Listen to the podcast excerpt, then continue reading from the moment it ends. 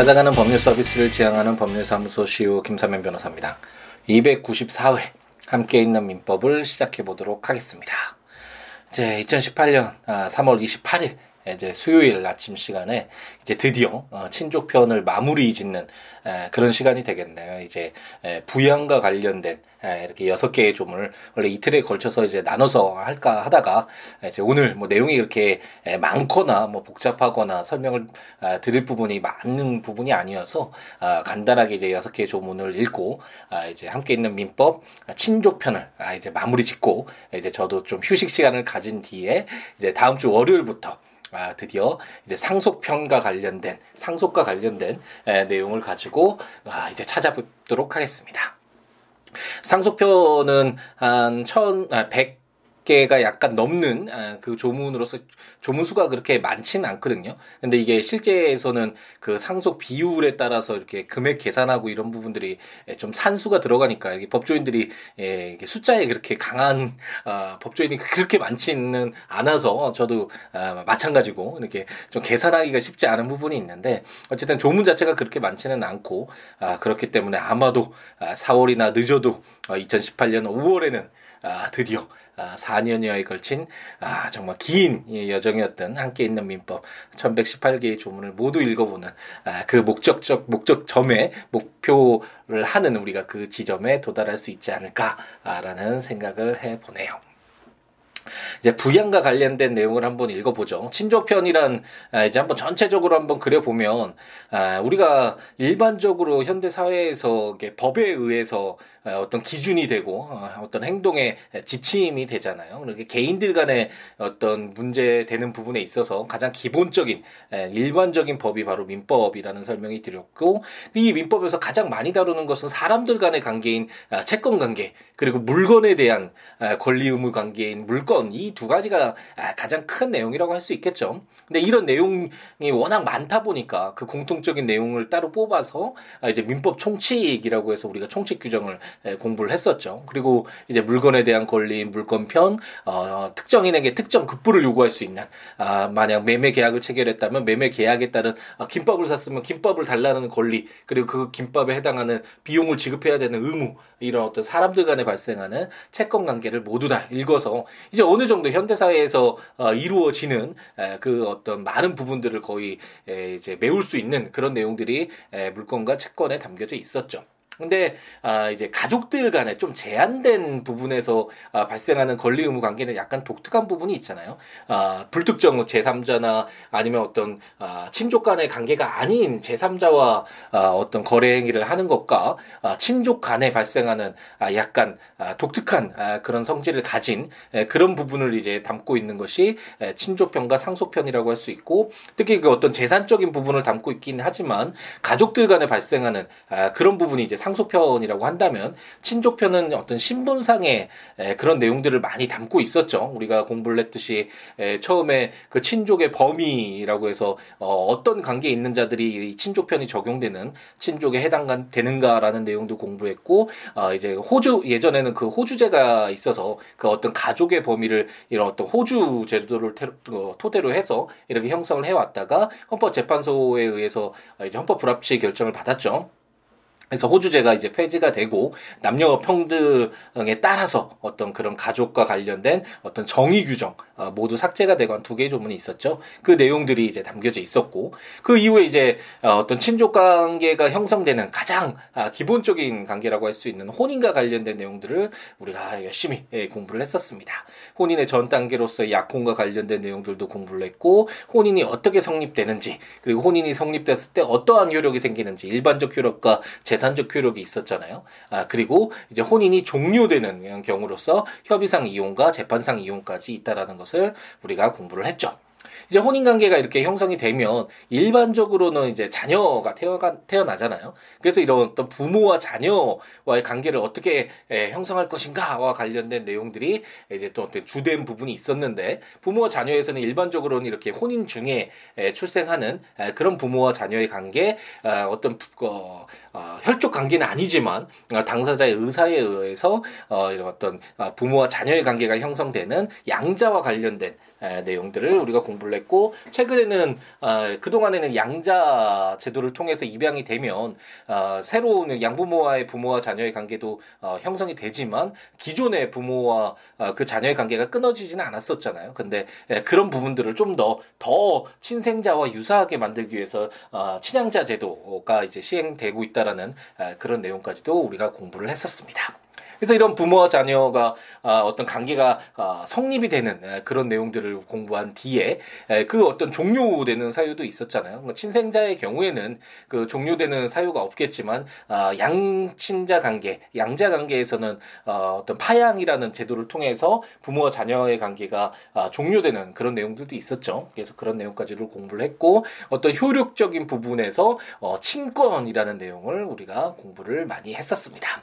그래서 이제 친권을 마무리 짓고 나니까 친권과 굉장히 유사한 친권이라는 것이 결국 미성년자에게 그 미성년자가 법률 행위를 제한된 능력을 가지고 있다는 전제에서 도움을 주고 보완을 해주기 위한 아, 제도라고 할 수 있잖아요. 부모가 일반적으로 법이 아니더라도 그런 역할을 하게 되지만 아, 법은 아, 도덕이나 윤리 가 아닌 객관적인 어떤 기준이 되겠죠. 그래서 어떤 그런 기준으로서 어, 친권과 관련된 내용들을 공부를 했었는데 이 미성년자인 경우에 친권자가 없을 수도 있고 친권이 제한될 수도 있다라는 내용들을 우리가 공부를 했죠. 친권이 상실되는 일부 상실되는 경우도 있었고 그랬을 때는 어떤 도움이 필요한 것은 마찬가지니까 아, 그 친권을 대신하기 위해서 후견인이라는 이런 제도를 어, 가지고 왔었고 이제 도입을 했었고 이 미성년자뿐만 아니라 어떤 사물을 처리할 능력이 지속적으로 결여되어 있는 어떤 성년 후견이 필요한 사람들 그리고 어떤 지속적으로 능력이 결여되어 있지는 않은데 그 능력이 약간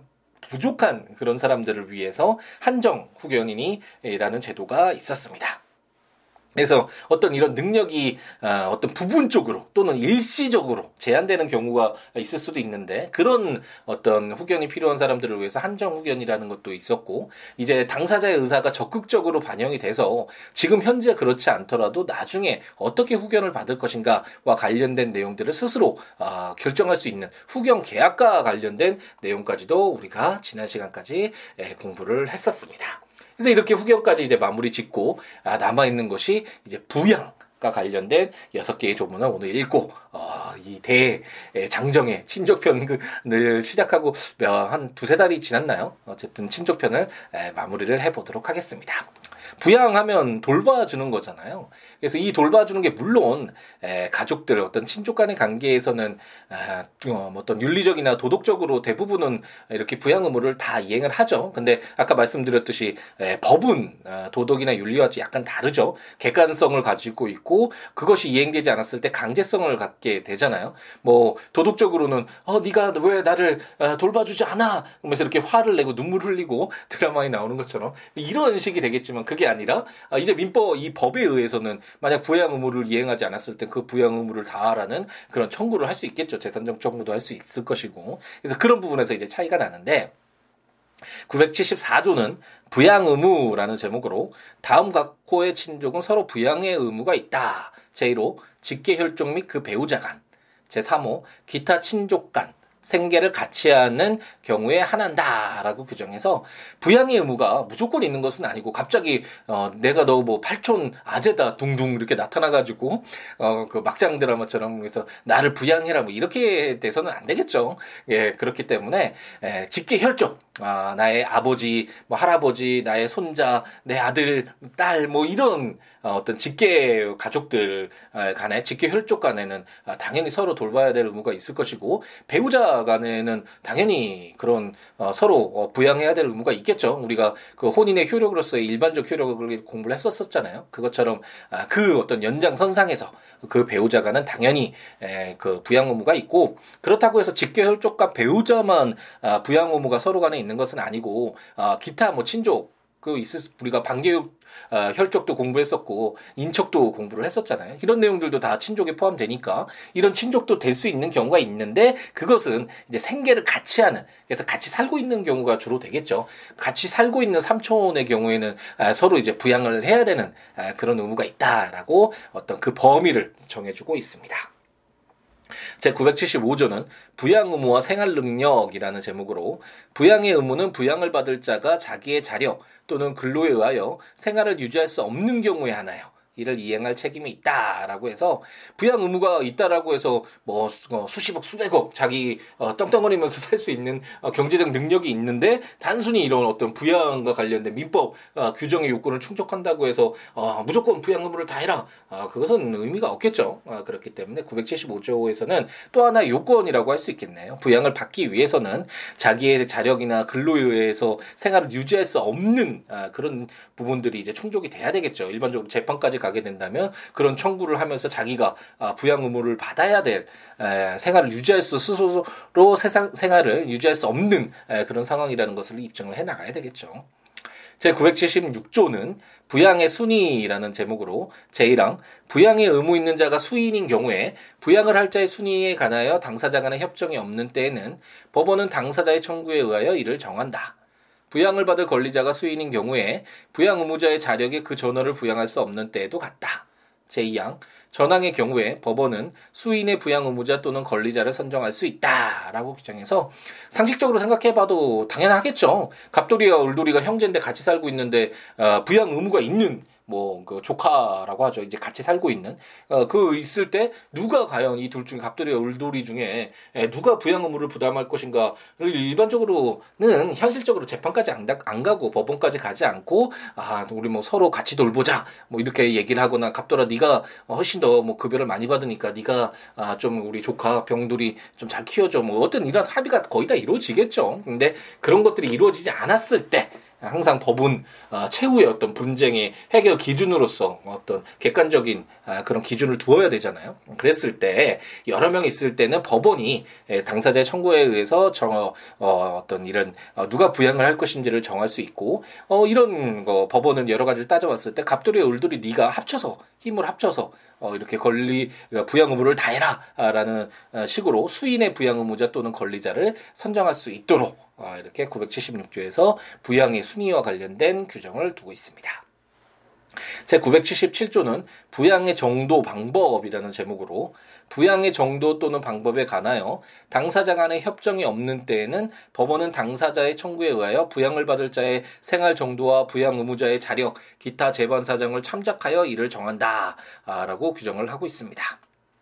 이 어느 정도 그런 부양을 해줄 것인가 이게 항상 문제가 될 수 있겠죠. 부양을 받는 입장에서는 더 받고 싶고 이것도 당연히 부양 의무에 포함되는 거 아니에요. 아, 버지 어머니 뭐 이런 식으로 어, 자녀들은 그렇게 얘기할 수 있고 어, 부모의 경우에는 이 정도면 다 키웠지 이제 내가 할 도리 다 했어 뭐 이런 식으로 서로 어, 기준이 다를 수 있잖아요. 어, 그렇기 때문에 어느 정도 부양을 부양 의무를 이행해야 되는가와 관련된 어떤 기준도 둘 필요가 있겠죠. 그래서 977조는 아, 당사자의 협정이 없다면 부양 을 받을 자의 생활 정도와 부양 의무자의 자력, 어, 경제적 사정이 얼마나 되는지 이따 어떤 기타 재반 사정을 참작해서 어, 정하도록 하고 있고 이런 내용과 관련돼서도 재판이 꽤 이루어졌겠죠. 그래서 판례가 꽤 나와 있는 게 있는데 뭐 어떤 의식주 어, 가장 기본적이잖아요. 인간이 살아가는 데 있어서 의료비나 어, 어떤 최소한의 문화비와 교육비 뭐 이런 내용들은 부양의 범위에 포함된다라는 그런 아, 판례가 있고 어, 하지만 뭐 자녀가 아, 부모에 대해서 혼인 비용 부담해 달라. 이것도 당연히 아, 부양 나를 부양해 줘야 되는 의무에 포함되는 거 아니에요? 뭐 이런 다툼이 있었나 보죠. 이것도 뭐좀 아, 약간은 막장식인데 요즘에 현대 사회에서는 아 뭐 어떤 예전에 어떤 윤리적인 예, 그리고 또 유교 문화 속에서의 그런 아, 부분에서 많이 이제 좀 아, 벗어나 있죠. 개인적인 아, 어떤 생각들이 아, 굉장히 강조되고 있고 생각이 다 다르니까. 그래서 그런 바라보는 시각도 굉장히 다르고 아, 그렇기 때문에 법은 어쨌든 아, 유교 문화에서 있을 수 없는 일이야라고 배척할 수는 없고 어떤 당사자들의 이해관계를 아, 조율할 수 있는 기준을 마련해 두어야 되겠죠. 그렇기 때문에 977조에서 부양의 정도나 방법에 있어서 아, 어떤 이런 여러 가지 사정들을 고려를 해서 부양을 어느 정도 그리고 어떤 방법에 의해서 할지를 정하고 있다. 근데 이 해석과 관련돼서 어, 떤 어, 혼인 비용 부담해 달라 이런 내용에서는 뭐 이 혼인 비용 어, 이렇게 단순화 시킬 수는 없겠죠. 판례의 경우에는 어, 우리가 공부하면서 저희 뭐 저도 공부할 때 당연히 그렇게 어, 했었지만 이렇게 해서는 안 되는데 판례 보면 그 요지라 그래서 한두 줄로 이렇게 요약한 내용도 보고 혼인 비용을 부담해 달라는 것은 부양의 범위에 포함되지 않는다. 뭐 소극 뭐 이렇게 나오는 공부들 많이 하시잖아요. 근데 이 물론 그게 법리긴 한데 예, 판례 법리고 그게 뭐 객관식 시험에도 이렇게 정답 뭐 이렇게 나오겠죠. 그래서 중요한 부분이긴 하지만 아, 법원은 그렇게 단순하게 판단을 하지 않거든요. 정말 여러 가지 사실관계 다 파악을 해보고 아, 그것이 어떤 주장하는 바가 사실인지를 여러 가지 증거를 통해서 다 확인하는 절차를 아, 거치기 때문에 아마도 이 사건에서도 단순히 혼인 비용 부담해 달라 이것뿐만 아니라 여러 가지 사정들을 고려를 했을 때 부모가 아, 더 이상의 혼인 비용까지 어떤 자녀의 부양해 줘야 될 의무를 아, 지울지 못하는 그런 어떤 아, 어떤 사실관계가 있었겠죠. 음, 그래서 단순하게 나중에 판례 공부를 하실 때는 그 기초적인 사실관계 같은 것들을 한번 살펴보시고 아 이런 사정이 있었기 때문에 법원이 이런 판단에까지 이르렀구나라고 어, 한번 연장해서 어, 전체적으로 한번 어, 바라볼 필요가 있을 것 같습니다. 제 978조는 부양관계의 변경 또는 취소라는 제목으로 부양을 할 자 또는 부양을 받을 자의 순위, 부양의 정도 또는 방법에 관한 당사자의 협정이나 법원의 판결이 있은 후에 이에 관한 사정 변경이 있는 때에는 법원은 당사자의 청구에 의하여 그 협정이나 판결을 취소 또는 변경할 수 있다라고 해서 어, 우리가 민법 총칙 공부할 때 아마 그 민법의 어떤 해석의 대원칙, 일반 원칙과 관련된 내용들을 어, 말씀을 드렸을 텐데 가장 처음에는 신이 성실의 원칙이 2조에 나오잖아요. 민법 총칙. 아, 민법을 바라볼 때 예, 그리고 해석하고 적용할 때 어떻게 바라봐야 되느냐. 신이 성실에 따라서 굉장히 좋은 말이긴 한데 어떤 게 신이 성실에 따르는 건지는 정말 법원 이 여러 가지 고민을 하겠죠. 여러 가지 사실, 사실관계를 파악을 해서. 그래서 이런 내용 중에 예, 또 하나 하나가 이제 사정 변경의 원칙이라는 것이 아, 있었죠. 아마도 아, 조문들을 읽어 나가면서 그런 설명을 드렸을 것이라고 생각이 드는데 어, 떤 처음에 당사자 간의 계약이 이루어졌지만 계약이 이루어지면 어쨌든 그 계약이 유지되는 쪽으로 해석하는 게 당연히 우선시 되겠죠. 하지만 어, 여러 가지 정말 당사자들의 어떤 기책 사유가 없는 상황에서 어, 굉장히 중대한 사실관계의 변화가 생겼다. 사정 이 변경됐다. 그러면 어떤 그 사정 변경에 따른 어떤 당사자들 간의 권리 의무를 좀 조율해 줄 필요가 있잖아요. 그래서 그것도 하나의 큰 아, 민법의 대원칙이라고 할 수 있는데 이 978조와 같은 내용들이 바로 이런 어떤 사정 변경의 원칙이 반영이 된 조문이겠죠. 그래서 이미 다 정해졌는데 아까 갑돌이 을돌이가 그 조카인 병돌이 아, 부양하는 데 있어서 갑돌이가 정하도록 했는데 갑돌이가 갑자기 경제적 상태가 안 좋아져서 더 이상 아, 부양을 할 수 없게 되고 을돌이가 어, 갑자기 좋아 졌다. 뭐 이러면 당연히 을돌이에게 부양 의무를 지우는 것이 이렇게 부양 의무를 져야 되는 자를 변경시키는 것이 필요하겠죠. 그래서 이렇게 부양 관계의 변경이나 취소를 할 수 있는 규정을 978조에서 두고 있습니다. 제 979조는 부양 청구 권 처분의 금지라는 제목으로 부양을 받을 권리는 이를 처분하지 못한다라고 규정을 해서 와, 우리가 그 채권이나 이런 내용들 공부를 했을 때도 이 내용을 아마 공부를 했었을 텐데 일신 전소권이라고 하잖아요. 물론 이런 어려운 용어를 뭐 다 외우고 그럴 필요는 없는데 이 권리기는 권리인데 재산적인 권리일 가능성이 크겠죠. 이런 부양 청구권과 관련돼서 뭐 한 달에 그뭐 100만 원씩 부양을 해 달라. 뭐 어떤 이런 청구권이라고 했을 때 이게 권리잖아요. 채권의 성격을 가지고 있는데 이 만약 그 이 부양 청구권이 발생되는 원인 자체가 아, 친족이라는.